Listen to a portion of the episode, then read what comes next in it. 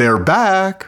Remember Harry and Sam? Last time they were talking about the book Rework, how thinking like a drug dealer can be a smart business strategy. Well, Sam just called and asked me to let you know that drug dealer thing inspired them. So Harry and Sam decided to start a business together. Sam tells me Harry dove right in, hard at work on a business startup to do list to ensure nothing slips between the cracks. Sam excitedly went on that Harry is meticulously writing out everything that needs to get done before they launch their business. But then, after a few seconds of puzzling silence, Sam said something unusual, something I hadn't heard before, something I just had to pass along to Corey, Kyle, Mikey G, and all of you this morning. Sam explained that while Harry is busy putting together a to do list, he, Sam, is working on what he thinks is even more important a stop doing list. Sam excitedly said, Greg, I got the idea from that book, Good to Great. I listened to what you said yesterday about the hedgehog concept,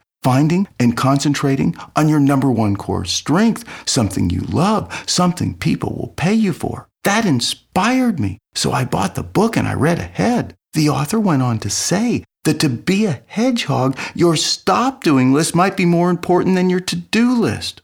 Sam got me thinking. He was right. In order to be invincible like a hedgehog, to be able to say yes and devote the time to what we do best, we need to learn to say no to the things that don't make sense. Sam told me that he sees me much like Harry, that we both find it so hard to say no to new opportunities, believing somehow we'll find the time and we'll find a way to do it all. But, Sam said, that can do attitude can be a dream killer, not a dream maker. Your rapid fire takeaway today make your stop doing list long and your to do list short. It's the fastest path from good to great. Rapid fire books when you're hungry for knowledge but starved for time. This is Greg Hague. Thanks for listening.